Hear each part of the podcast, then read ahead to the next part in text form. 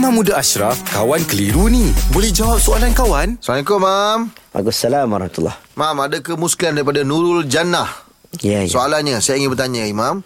Bolehkah jika seseorang ingin menunaikan umrah tetapi beliau mempunyai hutang yang banyak untuk dilunaskan? Okey cantik ni ramai orang tanya soalan berkenaan dengan hutang ni. Hmm. Baik, walillahi ala nasi hajjul baiti man istata'a ilaihi sabila. Hendaklah kamu melaksanakan umrah haji uh, di di Baitullah bagi siapa yang berkemampuan.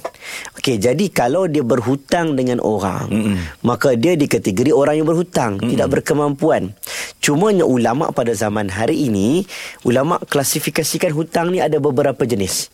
Salah satu dikatakan hutang konsisten. Hmm. Contoh, bila kita nak pergi haji kalau kita duk bayar rumah tak habis.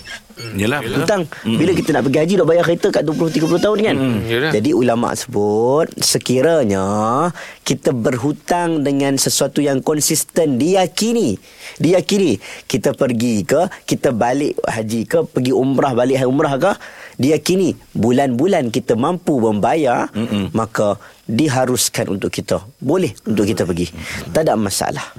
Okey. Terima kasih, Mam.